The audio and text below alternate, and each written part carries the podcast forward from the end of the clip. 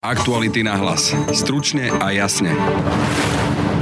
Plynu a elektriny bude v zime dosť a obe zásadné energetické komodity štát aj cenovo zastropuje, odkazuje štátny tajomník rezortu hospodárstva Karol Galek. V elektrine možno, že si priplatí 20%, to znamená, keď dodnes platili povedzme 200 eur, tak ten náraz bude o 40 eur ročne. V prípade elektriny ten nárast môže byť možno o tých 33-40%. Opäť závisí od toho, čo s tým plynom tá domácnosť robila, pretože sú byty, ktoré iba varia, tým pádom sa bavíme o stupnutí o pár cent centov mesačne. V prípade, ak tým aj kúrili a to kúrenie bolo na väčšej ploche, tak tam sa môžeme baviť aj možno že o niekoľkých desiatkách eur mesačne. Za kulisami aktuálnej vládnej krízy sa odohráva kríza oveľa vážnejšia.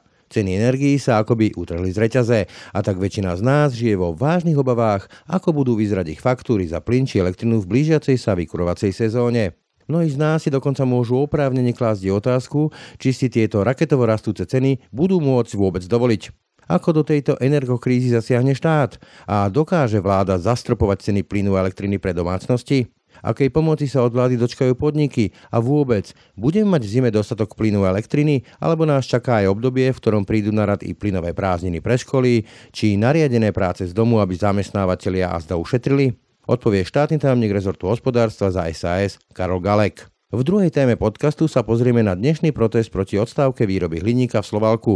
Koncom septembra fabriku opustí vyše 200 zamestnancov. Problémom sú emisné povolenky a energetická kríza. Podobný scenár hrozí aj ďalším slovenským fabrikám. Budete počuť premiéra Hegera, ministra Sulíka, ale aj organizátorov protestu. Dva roky nám vláda slubuje, že to riešiť bude a dva roky vláda neurobila vôbec nič. Počúvate aktuality na hlas. Pekný deň a pokoj v duši prajú Denisa Žilová a Braň Dobšinský.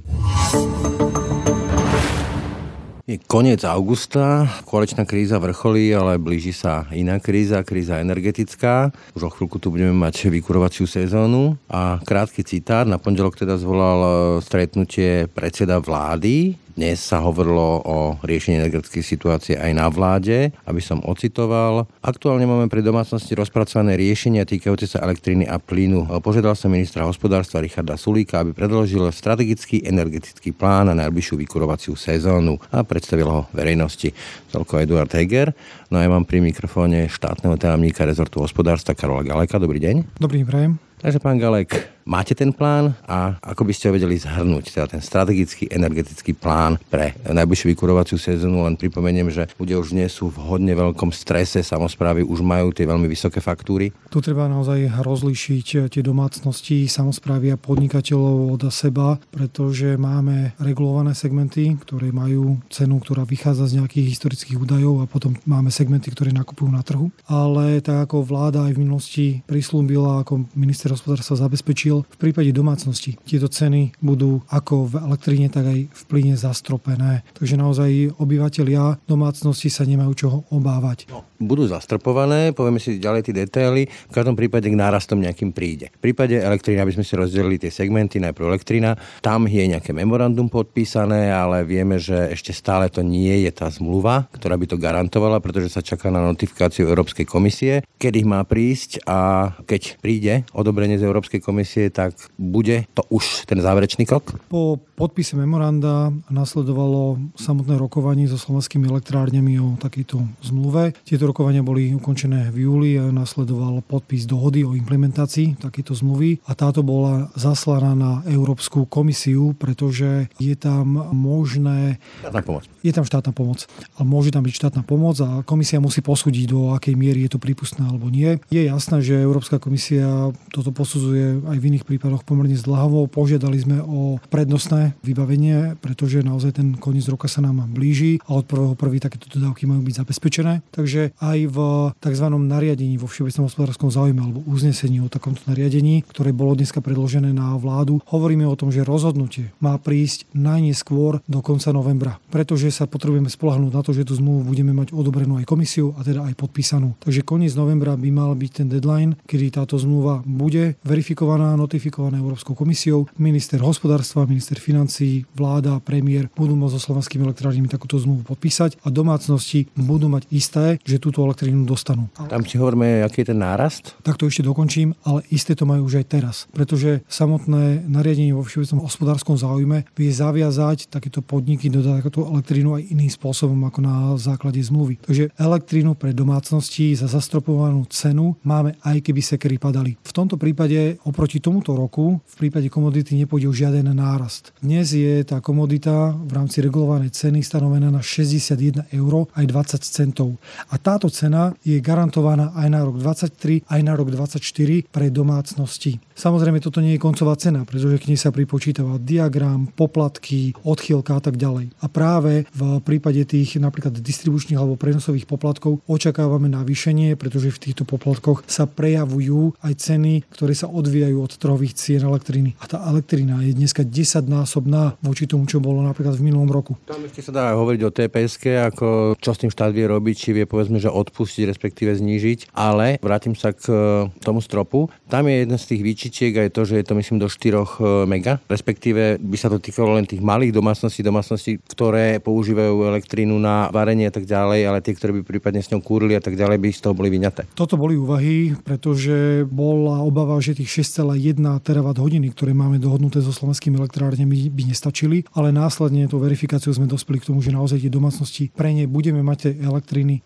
dostatok. Má k tomu prispieť aj otvorená možnosť využiť iné zdroje, ako je napríklad štátna vodohospodárska výstavba, ktorá takisto má nejaké výrobné zdroje. Čiže naozaj v tomto platí, že zastropenie 4 alebo inými megawattmi nebude aplikované, ale bude tam musieť byť samozrejme nejaký strop, pretože ak dodávateľ sa dozvie, že môžem bezbreho míňať a bude mať vlastnú elektrínu, tak nebude mať motiváciu šetriť. Takže to, čo sme my navrhli, je jedno jednoduché, krásne opatrenie, za ktoré očakávame aj pochvalu od Európskej komisie a to, že budeme brať referenčnú spotrebu z roku 2020 alebo 2021, kde domácnosť spotrebovala nejaké množstvo a od tohto množstva odpočítame 10 alebo 15% a toto bude to množstvo, ktoré bude dodané za túto zvýhodnenú cenu. Vy ste sa pýtali, že kde to môže kvôli tým poplatkom stupnúť. Počítame, že tá elektrina, tá koncová cena v tomto zastropenom prípade stupne maximálne o 20% ale naozaj tých 20% v porovnaní s... 20 to sa týka tej nadspotreby? Nie, nie, nie, to je tá zastropená cena. To znamená, že my dodržiavame komoditu, tých 61 eur, ale tie poplatky, ktoré sú regulované distribučné prenosové stupnú logického dôvodu, pretože oni sú naviazané aj na tú cenu iných alebo energetických komodít na trhu. A tam očakávame, že keď sa toto všetko spojí dokopy, tak tá koncová zastrupená cena bude oproti tomuto roku pre domácnosti asi o 20% vyššia. Ale toto je vždy o mnoho výhodnejšie, ako keby sme vychádzali z trhových cien, kde sme na 10 násobku. Čiže ak to veľmi zjednoduším a zhrniem, tak e, viete e, z pozície štátu garantovať tú 20% vyššiu cenu na 3 roky, takto som to správne pochopil? Presne tak. Podľa historickej spotreby domácností bude to na roky 23 a 24. Čiže ak niekto napríklad spotreboval 4 MWh, odpočíta sa mu od toho 10%, tak takúto lacnú, naozaj lacnú elektrínu, ktorú nebude mať domácnosť v žiadnom okolitom inom štáte, dostane zhruba na 3,6 MWh. Toto bude mať garantované. Nad to už to bude tá regulovaná cena. Takže máme tam aj ten šetriaci prvok, to znamená to, čo od nás požaduje komisia. Máme tam aj vlastnú cenu a chceme do toho zaviesť nejakú motiváciu. To Keď ste hovorili o tej e, motivácii a šetriacich e, možnostiach, tak napríklad na západe sa aj uvažuje takým smerom, že by to bola teplota 18 stupňov, ako keby že štátom vyžadovaná, sankcionovaná, takýmto smerom sa pôjde? To už hovoríme zase o teple, respektíve plyne, ale e, máme aj my pripravený súbor opatrení, ktoré vieme realizovať. Slovenská inovačná energetická agentúra spustila kampaň, ktorú takisto promujeme, kde hovoríme o 5 krát 10 opatreniach, ako sa vedia ľudia. Jedna vec je kampaň, ale ja sa pýtam povedzme, že či štát chce regulovať a vymáhať a sankcionovať povedzme nejaké takéto veci, aby sa neplýtvalo tou drahou energiou. No, my to budeme musieť e, realizovať. Je to hlavne kvôli tomu, že Európska komisia prijala rozhodnutie, podľa ktorého, ak 5 štátov vyhlási núdzový stav v plinárenstve, tak tam budú musieť nabehnúť tzv. 15-percentné úspory. Tu spracovávame tzv. plán úspor, aby sme toto premietli aj do našej legislatívy alebo opatrení. Bude sa to týkať najmä priemyslu. Ale priemysel v prípade stave núdzi, núdze bude obmedzovaný aj tzv. odberovými stupňami, ktorých máme celkovo. To, tomu sa ešte dostaneme k tým e, priemyslom a dostaneme teda do tých domácností. Taktiež akože isté pochybnosti môžu vyvolávať to, či štátu energiu bude mať. Tam sa hovorí o tom ďalšom bloku Mochoviec. Čiže bude jej dosť? Opäť musíme rozlíšiť elektrínu od plynu. Elektrína, tu si vieme vyrobiť sami, vieme ju aj dodať, tak ako sme to urobili na základe memoranda zmluvy. Čiže naozaj elektríny aj na tom trhu bude dostatok, otázka je za akú cenu. Takto, ale či je to naša, myslím, Mochovce, lebo tiež, tiež keď nabehnú, teraz v septembri myslím, majú nabehnúť, to bude skúšobný režim nejaké 4 mesiace zhruba? Áno, ale tu častokrát stále figuruje taký pojem, že energetická sebestačnosť. Lenže my fungujeme na vnútornom trhu s energiou, s elektrínou v rámci... Kúpiť od Rakúšana alebo kohokoľvek. A Rakúšan, Nemeci ju vie kúpiť u nás. Čiže výrobcovia slovenskí majú zmluvy s inými odberateľmi, ktorí môžu byť aj mimo nášho štátu. A my nemôžeme narušiť ten princíp fungovania vnútorného trhu s elektrínou, ale napriek tomu dovolím si povedať, že tej elektriny bude dostatok. Rovnako bude dostatok plynu. V prípade plynu sme, dovolím si povedať, najlepšie pripravený štát v rámci celej Európskej únie. K plynu sa ešte dostaneme, stále zostávame tej elektriny. TPS, teda tarifa, s ktorou tiež sa štát vie pohrať. Vie nejakým spôsobom vlastne pomôcť e, tomu segmentu tým, že povedzme odpustí ju, pôjde nižšie a tak ďalej. Toto je smer uvažovania, ktorý máte? Tarifa za prevádzku systému je najnižšia za posledných 10 rokov. Je to vďaka tomu, že tu máme aj transparentné úsov aj rozhodnutia ministerstva hospodárstva. V tomto roku funguje už tzv. pásmová tarifa za prevádzku systému, to znamená, že odber nad 1 GWh platí naozaj symbolické euro, euro 20. V takéto výnimočnej situácii nedá sa ísť cestou odpustenia tej tarify? No, tá tarifa na niečo slúži a slúži na to, aby boli vykryté tie politické rozhodnutia z minulosti, či už je to výroba elektriny z domáceho uhlia, ktorá budúci rok, fotovoltika a iné obnoviteľné zdroje, čiže niekde sa tie peniaze skladať musia. Našťastie v tomto roku tento systém funguje s prebytkom, avšak treba si uvedomiť, že máme tu aj iné straty, ktoré vznikajú v tom systéme a to je napríklad práve nákup strát, ktoré takisto sa pretavujú do tej ceny elektriny. Čiže hráme sa aj s tou tarifou, tu je ale rozhodujúce, ako sa s tým vysporiada nezávislý regulačný úrad, ktorý môže povedať, že dobre, tak znížime to teraz na nejakú minimálnu úroveň. Ale pozor, tarifa za prevádzku systému v tomto roku je 15 eur, myslím. To je veľmi nízko, keď si zoberieme komoditu, ktorá sa obchoduje za 570 eur. Čiže to naše ministerstvo urobilo všetky opatrenia, aby znížilo tú poplatkovú časť. Tam sme úplne že na minime. Bohužiaľ, trh, ktorý nevieme zaregulovať. Lebo zložku neviete regulovať. Presne tak. Je to proste taká situácia, aká je. K tomu sa možno dostaneme k tým dôvodom. Poďme teraz ale k plynu, lebo Slovensko je veľmi plivinofikovanou krajinou, však to ešte za socializmu sme tu budovali, ale potom aj bývalé vlády. Tam sme na tom ako? Čo sa týka tých zásob, Richard Sulik hovorí, že máme dosť v zásobníkoch, myslím, plynu. Otázkou je samozrejme tá cena, to hovorí aj on. Takže na čo sa máme pripraviť, povedzme, tie domácnosti? Najprv k tým zásobám. Tam sme naozaj na tom úplne unikátne. Slovensko je krajinou, ktorá má druhé najnaplnenejšie zásobníky v pomere k spotrebe, pretože my máme dnes zásobníky v objeme 3,6 miliardy kubíkov, naša spotreba je asi 5,6. Takéto veľké zásobníky má možno ešte Rakúsko v rámci... Skočím do reči, ale vieme, že ten plyn, čo tam je uskladený, je náš, lebo tam sú nakontrahované zásoby aj pre rôzne firmy, ktoré ho môžu predať komu chcú. A toto je dôležitý moment, pretože my máme dnes naplnenosť na úrovni takmer 80% a dnes v zásobníkoch sa nachádza viac ako 20 terawatt hodín, alebo teda viac ako 2 miliardy kubíkov a z toho vieme už dnes povedať, že asi 75% je určených pre domáci trh. Jeho dosť. Jeho, že absolútne dosť, ale... Mimochodom mi napadá, že vám takto skáčem do reči, trošku to dynamizujem. V prípade naozaj krajnej núdze by štát vedel si siahnuť aj na ten plyn, čo nie je jeho v tých zásobníkoch, a vyvlastniť ho? Nie tak celkom, pokiaľ funguje trh. Toto vie nastať naozaj až v situácii, kedy by sa napríklad poodstrihovali jednotlivé krajiny od... Výstava tak ďalej. Hm? Presne tak, ale vtedy to dáva aj logiku, pretože vtedy vieme zameniť tento plyn. Hovoríte, že aj tak máme toho plynu dosť. Aj tak máme toho plynu dostatok, pokiaľ bude ten tok naozaj zabezpečený, pretože slovenský plynárenský priemysel, nový manažment, je to štátny podnik, ale naozaj urobil si vynikajúcu robotu. Si vezmite, že Slovensko ešte minulý rok bolo na ruskom plyne závislé na 85%. Oni v priebehu troch mesiacov dokázali nahradiť 70% z tohto plynu alternatívnymi dodávkami. Máme dneska jeden tanker mesačne vo forme skvaplaneného zemného plynu, ktorý chodí... Norsko napríklad. Plus norský plyn, plus kapacita z Talianska, plus nové množstva, ktoré budú oznámené onedlho. Čiže my dnes vieme relevantne viac ako 70% tohto ruského plynu bez problémov nahradiť. A teraz ešte k tým zásobníkom. Ďalšie také výhrady, ktoré som počul, sú dve. Jedna z nich je, že nedá sa čerpať všetko, čo tam je, lebo to sa vlastne ten zásobník môže zrútiť, zničiť. A druhá výhrada znie asi tak, že časť toho plynu sú tzv. strategické zásoby, ktoré e, sa nesmú používať na to, aby sa s nimi vykurovalo preto, lebo vláda chce mať pohodlnú cenu. Tých 3,6 miliardy kubíkov, ten zásobník, to je kapacita, ktorú vieme využiť. Plus k tomu je tam tzv. poduška a to je to, čo drží ten zásobník v tej štruktúre. Aby si ľudia vedeli predstaviť, a ten zásobník to nie je, že nejaká plechový tanker pod zemou, to je jednoducho geologická štruktúra. V zemi v podstate, ktorá sa môže zrútiť, keď sa nevyplní. Hej? To sú priestory po vyčerpaní uhlovodíkov. Predtým tam bola nafta, plyn, toto sa vyčerpalo, sa to pekne zaizolovalo a využíva sa to na navtláčanie tohto plynu, ktorý nemá odtiaľ ako utiecť. A teraz tá poduška slúži na to, aby tá štruktúra sa nezrútila.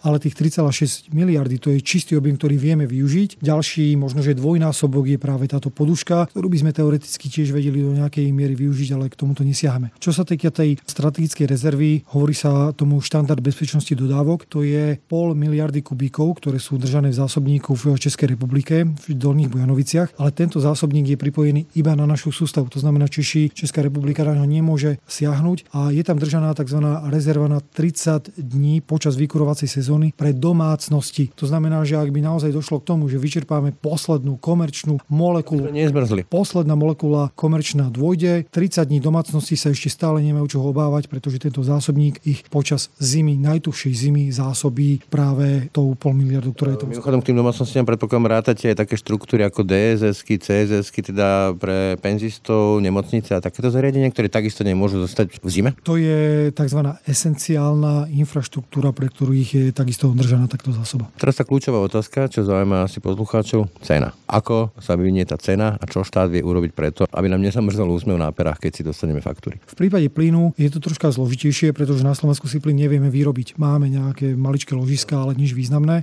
Čiže všetok plyn dovážame. Norsko, Rusko, skvapalnený zemný plyn a vieme si ho maximálne u nás uskladniť alebo využiť to, čo je na dennom bode, teda to, čo nám tečie cez rúru. Tu na takisto sme pripravení a dnes bol na vládu predložený jeden návrh, vďaka ktorému by sme vedeli zabezpečiť cenu plynu na budúci rok možno o 30-40% vyššiu, ako bola v tomto roku. Ale opäť hovoríme o tom, že cena plynu na trhu stúpla 14 násobne oproti minulému roku. Nejaké prepočty, ktoré sa robili a tam to išlo nejakých 140-160% hore. Presne tak, ale to už je akože tá koncová cena pre tie domácnosti.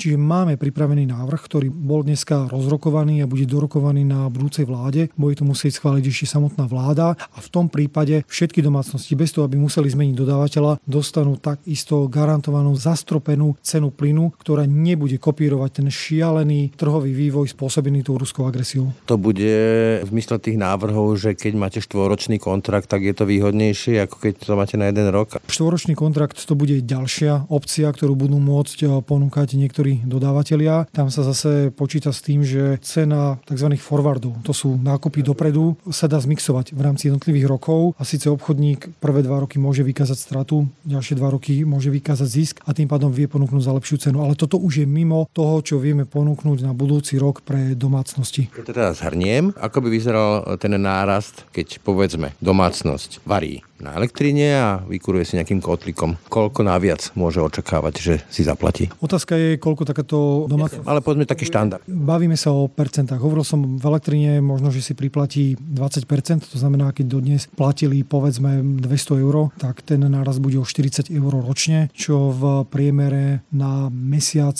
vychádza na 3-4 eur cca. V prípade elektríny ten nárast môže byť možno o tých 33-40%. Opäť závisí od toho, čo s tým plynom tá domácnosť robila, pretože sú byty, ktoré iba varia, tým pádom sa bavíme o stupnutí o pár centov mesačne. V prípade, ak tým aj kúrili a to kúrenie bolo na väčšej ploche, tak tam sa môžeme baviť aj možno, že o niekoľkých desiatkách, možno že desiatich, možno že 20 eur mesačne. Ale opäť podotýkam, že pokiaľ by to malo kopírovať ten trh, tak by sme sa bavili o stovkách percent. No, čo takom prekvapujete tými nízkymi sumami vzhľadom na to, že pozerám, čo sa deje na tom trhu, to naozaj dokážete takto stlačiť? Sú to tie nariadenia vo všeobecnom hospodárskom záujme, na ktorých ktorých sa musí dohodnúť vláda. Využívame inštitúty, ktoré má už dnes vláda k dispozícii v rámci platných zákonov. Samozrejme je to spojené aj s, možno s nejakou kompenzáciou. Ktorá... To sa práve chcem spýtať, že nič nie je zadarmo. To znamená, že štát to nejako bude musieť kompenzovať tým firmám. Čo nás to bude stáť, lebo to tiež je to z toho druhého vrecka z našich daní a koľko na to je schopný tento štát vyčleniť a chce vyčleniť. Oba tieto návrhy sú bez vplyvu na verejné financie. Oba. To znamená aj dohoda s elektrárňami, pretože tá bola urobená na základe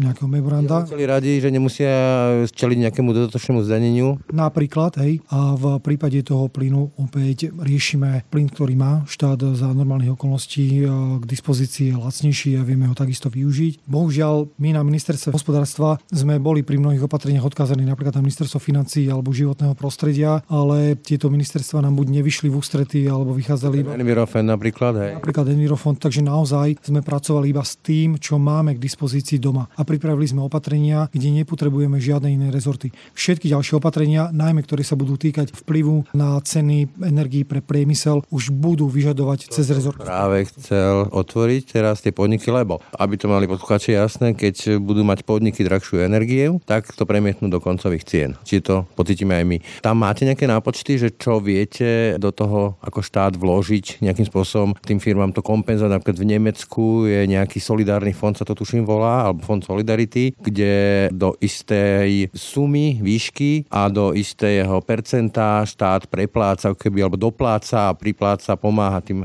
firmám. Hovorí sa tomu dočasný krízový rámec, pretože ak vy chcete takýmto spôsobom pomôcť firme, tak musíte splniť nejaké podmienky poskytovania štátnej pomoci. To znamená, aby táto firma nebola zvýhodnená oproti Transparentné, nediskriminačné. Presne tak. Európska komisia teda prišla s takýmto dočasným krízovým rámcom a povedala, že vieme prijať nejakú schému štátnej pomoci alebo štáty vedia prijať a potom to nebudeme považovať ako Európska komisia za porušenie pravidiel štátnej pomoci. Ale pozor, musíte si na to nájsť sami zdroje. Takže my sme posudili tento dočasný krízový rámec, sú tam tri kategórie celkovo, je tam pomoc firmám do 2 miliónov, do 25 do 50 a pripravili sme návrh aj na ministerstvo financí. Sumy to sú akože výška, maximálna výška? Je maximálna výška intenzity pomoci. Ten prepočet je veľmi jednoduchý. Zoberie sa suma, ktorú platí firma v tomto roku, porovná sa s minuloročnou faktúrou vynásobenou dvoma a z rozdielu si môžu uplatniť 30, 50 alebo 70 z tejto sumy. Čiže v tomto roku to asi ešte nebude až také horúce, pretože mnohé firmy mali ešte tohto ročné kontrakty uzatvorené dobre a dočasný krízový rámec by sa mal predlžovať aj na budúci rok a potom už to bude relevantné pre všetkých ostatných na trhu. To bude takou nejakou formou,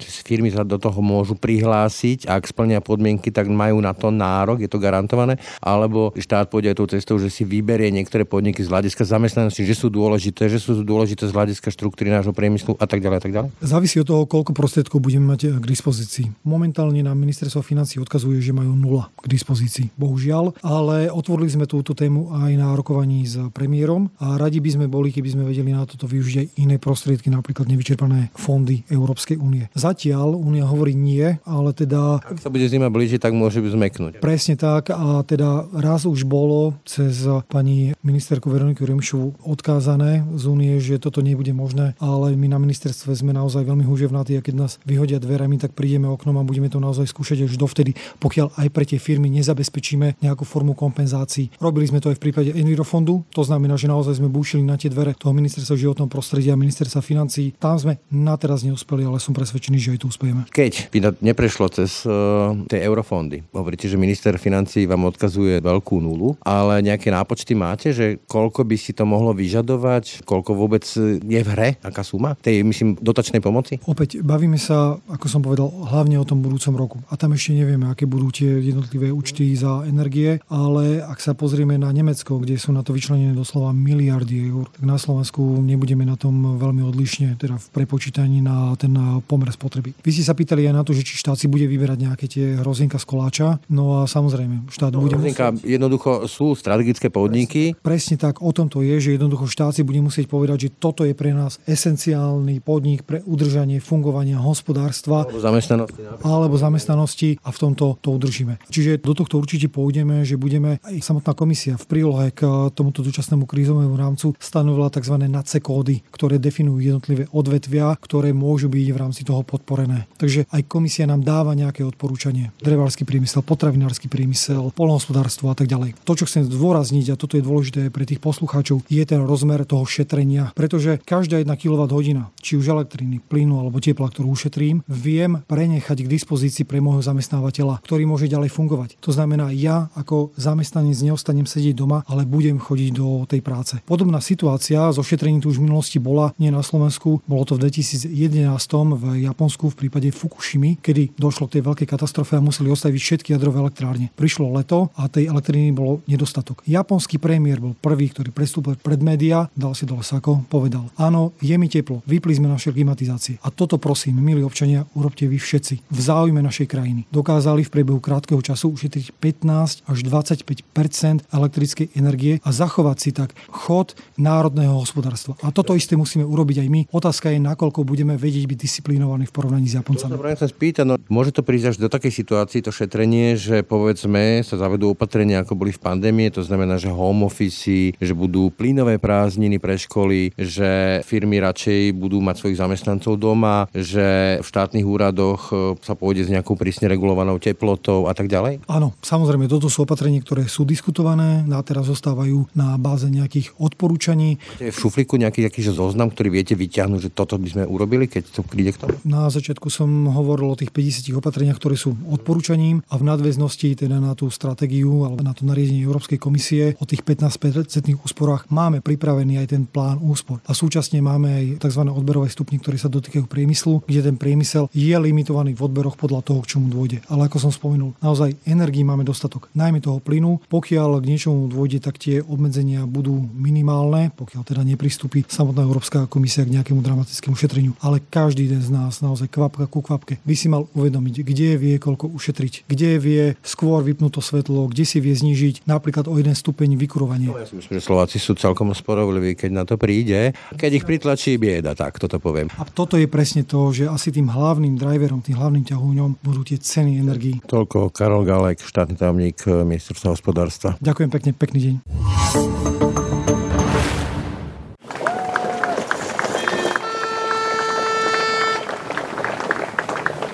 Zamestnanci spoločnosti Slovalko dnes protestovali proti odstávke výroby hliníka. Problémom je dlhodobo obchodovanie s emisnými povolenkami CO2. Od politikov žiadajú zmenu legislatívy v tejto oblasti. Pokračuje riaditeľ spoločnosti Milan Veselý. Európska únia vymyslela obchodovanie s CO2. CO2 povolenky Európska únia dáva zadarmo tomuto štátu, tento štát ich predáva a tie peniaze, ktoré, ktoré získa, by mali ísť naspäť do ekonomiky to nie sú peniaze daňových poplatníkov, to sú umelo vytvorené peniaze, ktoré Európska komisia nám takýmto spôsobom, Európska únia nám poskytla. A tieto peniaze by mali byť použité na to, aby sa dekarbonizoval priemysel, aby sme vypúšťali čo najmenej CO2, aby sme zlepšovali vlastne životné prostredie a tak ďalej. Takže a okrem toho chránili aj priemysel, ktorý už dekarbonizovaný je. A o tomto hovorí zákon 414, ktorý vláda mala dať do parlamentu už minulý rok. A dva roky nám vláda slubuje, že to riešiť bude a dva roky vláda neurobila vôbec nič. A nám, a nielen nám, ale aj OFZ a iným fabrikám ušiel vlak. A jednoducho dneska minister životného prostredia bude rozprávať, že, že my sme si nekúpili elektriku včas. No my sme si elektriku včas kúpiť nemohli, lebo nebol tento zákon. A my žiadame len o to, aby sme mali také podnikateľské prostredie, ako majú napríklad nemecké alebo iné vyspelé krajiny Európy. Tá legislatíva docieli to, že tie peniaze, ktoré sa vyzbierajú z predaja tých povolení, ktoré štát dostáva zadarmo, že tie peniaze pôjdu naspäť do ekonomiky a priemyslu na to, aby sa dekarbonizoval priemysel a na to, aby sa ochránil priemysel, ktorý už dekarbonizovaný je. Nám ide o to, aby sme mali rovnaké alebo podobné podnikateľské podmienky, ako majú vyspelé krajiny Európskej únie. A aby, aby sa peniaze, ktoré Slovensko dostáva v podstate zadarmo v tom, že môžeme predávať povolenky CO2, aby sa tieto tieto povolenky, keďže ich štát predá a tie peniaze z toho, aby sa využili naspäť v ekonomike. Neviem pre Slovalko, pre ekonomiku, pre hospodárstvo Slovenska, aby sme, aby sme zachránili a podporili a dekarbonizovali priemysel, ale hlavne, aby sme aj podporili priemysel, ktorý už dekarbonizovaný je. Ide o to, aby sa znižovali emisie CO2, No a to, čo robí ministerstvo životného prostredia a ministerstvo financí, vlastne robí úplný opak lebo tým, že sa odstavia moderné špičkové fabriky, ako je napríklad Slovalko, tak dovezieme e, hliník z iných krajín, kde sa vyrobí s oveľa horšou uhlíkovou stopou. Takže o tom toto je a preto my žiadame, aby ten zákon bol čím skôr prijatý. Dva roky nám vláda slubuje, že, že ten zákon prejde vládou a pôjde do parlamentu. Za dva roky sa nič nestalo, takže dneska sme tu, vyzývame vládu, vyzývame parlament, aby tento zákon čím skôr prijali. Ten zákon nie je pre, pre Slovalko, tento zákon je pre ekonomiku Slovenska, pre priemysel Slovenska a je to vlastne nakoniec aj preto, aby životné prostredie na Slovensku a, a na svete bolo lepšie. Ale bohužiaľ rozhodnutia a blokovanie ministrom financí tohto zákona vedie k tomu, že vlastne to má úplne opačný efekt vo všetkých týchto oblastiach, čo som spomenul. To odstavenie je na, na teraz definitívne. Vláda nemôže teraz už nič iné urobiť, len posunúť ten zákon, ak to chce teda vláda urobiť, ak to nebude poslanecký návrh do parlamentu. Ak parlament príjme ten zákon, tak my máme šancu niekedy ešte reštartnúť výrobu. Ak ten zákon nebude prijatý veľmi rýchlo, e, bude, bude všetko trvať dlhšie a ten reštart výroby bude otáznejší. Ale opäť hovorím, nie ide len o slovo, ako ide o celú, celú, celý priemysel Slovenska. A sme to videli za ostatné roky. Keď bol COVID, tak čo podržalo e, ekonomiku Slovenska bol priemysel. No a tuto si vlastne strieľame do kolena, lebo priemysel nás ako keby nezaujíma, alebo minimálne nezaujíma ministra životného prostredia. Energetická kríza a nízka kompenzácia zo strany štátu ohrozuje výrobu aj v ďalších slovenských fabrikách. Ako vidia problematiku Andrej Las z Asociácie priemyselných zväzov a dopravy, František Gajdoš a Michal Uhorskaj z Konfederácie odborových zväzov. Ak sa príjme zákon o environmentálnom fonde, ktorý zrovnoprávni tie podmienky s inými členskými štátmi Európskej únie a zlacnie cena elektrickej energie, tak by sa výroba hliníka mohla opätovne vrátiť do žiaru od roku 2025 pričom v roku 2024 by bol vlastne nejakým spôsobom nábeh tejto výroby. Slovalko má priamých zamestnancov e, niekde okolo 400, priamo sa to má dotknúť asi 250 z nich, ale v subdodávateľských reťaztoch na, na Slovalko je naviazaných ďalších 2000 ľudí. Aj preto sme tu dnes pred úrad vlády postavili 2500 heliem ako symbol toho, čo čo dokáže spôsobiť jedna fabrika. Už včera sme mediálne počuli, že nejaké prepuštenie sa chystá v železničnej doprave nákladnej, pretože uh, spoločnosti v nákladnej železničnej doprave vozili pre Slovalko stovky tón uh, hliníku ročne a samozrejme tie dopady tam budú. Ale problémy už začínajú mať aj ostatné výrobné priemysly, napríklad chemické závody, sklárske závody, potravinárske. Vieme napríklad o tom, že sa pozastavuje výroba v Dusle Šala, a rôzne iné firmy aktuálne sa s tou situáciou ešte len pasujú a naozaj hrozí, že ich bude stále viac, ktoré možno budú mať podobný osud ako Slovalka. To by sme boli naozaj veľmi neradi. Je nahlásených na úrade práce ďalších 200 pracovných pozícií, s ktorým by sa mal ukončiť pracovný pomer, ak sa nezmení situácia v podpore energeticky náročného priemyslu na Slovensku. Riešenia boli navrhnuté už spred pol roka, to znamená e, stabilizácia ceny elektrickej energie, na nejakej úrovni, tak ako to robia iné krajiny v Európskej únii, alebo podpora z Európskej únie, tak ako to robí treba z Nemecko. Mám takú možno všeobecnú otázku. Čo si sľubujete od tohto protestu? No, to je taká relatívne jedna z našich posledných možností, ako zachovať tie pracovné miesta lebo rokovania, ktoré boli za posledného pol roka, nepriniesli žiadne výsledky. Čiže vám ide o to, aby sa zachovali tie pracovné miesta? Áno, momentálne o to. Pretože okrem tých 300 ľudí je tu ďalších e, možno 500 ich rodinných príslušníkov a možno ďalších tisíc ľudí, ktoré, ktoré robia pre nás nejakú pracovnú činnosť. Na protest reagovali aj premiér Eduard Heger a minister hospodárstva Richard Sulík. Ostaňme prosím vo vecnej rovine a v tej vecnej rovine je viacero argumentov, ktoré žiaľ, nechcem sa nikoho dotknúť, sa účelovo používajú a vyťahujú sa na svetlo viac ako iné. A, a celý ten obraz vyzerá tak, že dnes tá vysoká cena energií bráni, a vidíme to aj pri mnohých iných podnikateľoch, im, im znemožňuje vlastne nejaké plánovanie, nákup energii dlhodobejší a zároveň tak enormne zvyšuje ceny vstupov, že rozmýšľajú nad tým, že utlmia svoju výrobu. Toto je tiež jedna z diskusí, ktorú máme v rámci, v rámci vlády. A keď hovoríme o environmentálnom fonde, a túto ma doplní pán štátny tajomník, ktorý vám vie kvantifikovať, že ani tá veľkosť celého Envirofondu by nestačila na to, aby sme vykryli vlastne náklady, ktoré by s tým vznikli, pretože toto je bezprecedentná situácia, to si treba uvedomiť to, v čom sme sa ocitli, s tým nikto nevedel počítať, nikto to nevedel plánovať a, a nikto na to nemá pripravené peniaze v, také, v takom množstve. Preto niektoré tie scenáre sú také, že áno, jak napríklad v prípade Slovalka, dáva zmysel utlmiť tú výrobu. My hovoríme o štruktúrálnej zmene Envirofondu už dlho a pripravujeme to riešenie, len treba si uvedomiť, že predchádzajúce vlády zneužili Envirofond na to, aby si prilepšovali rozpočtové výsledky na úkor Envirofondu. Aby ste rozumeli, Envirofond je tiež považovaný za jeden z príjmov. Lenže tie príjmy by mali byť účelne použité na výdavky. No toto sa nedialo, preto dnes máme vyše miliardy e, v Envirofonde. Na čo tam máme tie vyše miliardy? No preto, že tie príjmy, ktoré natekali, na to predchádzajúce vlády používali, alebo voči tomu používali iné výdavky. Míňali to na niečo iné. Sprenivelili sa účelom Envirofondu, preto dnes tam máme peniaze, ktoré keď chcete použiť, automaticky zvyšujete deficit. A to je práve tá pasca, v ktorej sme sa my ocitli, zdedili sme toto ako následok nezodpovedného rozpočtovania. Technická odborná téma, nechcem vás tým viacej zaťažovať, ale to riešenie je také jednoduché, že však mým to z toho Envirofondu. Lebo vám to chýba v rozpočte a rozbije vám to celý rozpočet. A to je to, o čom hovoríme. Takže áno, a o tomto my diskutujeme, máme pripravené viacero riešení, chceme o tom hovoriť aj teraz na jeseň a ak to potom v takej podobe schválime v parlamente, áno, potom samozrejme všetky firmy, ktoré sa pozerajú na Envirofond, budú môcť potom, ako odznie táto energetická kríza, si štruktúrálne plánovať uh, vlastne tieto dotácie z Envirofondu do budúcna. Ale nevyrieši to ten náraz, ten enormný šok tých zvýšených cien, uh, tento Envirofond nevie vyriešiť. A to priznalo v konečnom dôsledku aj samotné Slovalko. Úplne vecne, však nemá ani čo iné povedať, že dnes neexistuje toľko peňazí v štáte, aby sme my vedeli vykompenzovať nákup elektriny pre ich výrobu, lebo to ekonomicky nedáva zmysel. No, táto diskusia prebieha o, o emisných povolenkách už, odkedy som ja na Európskej rade.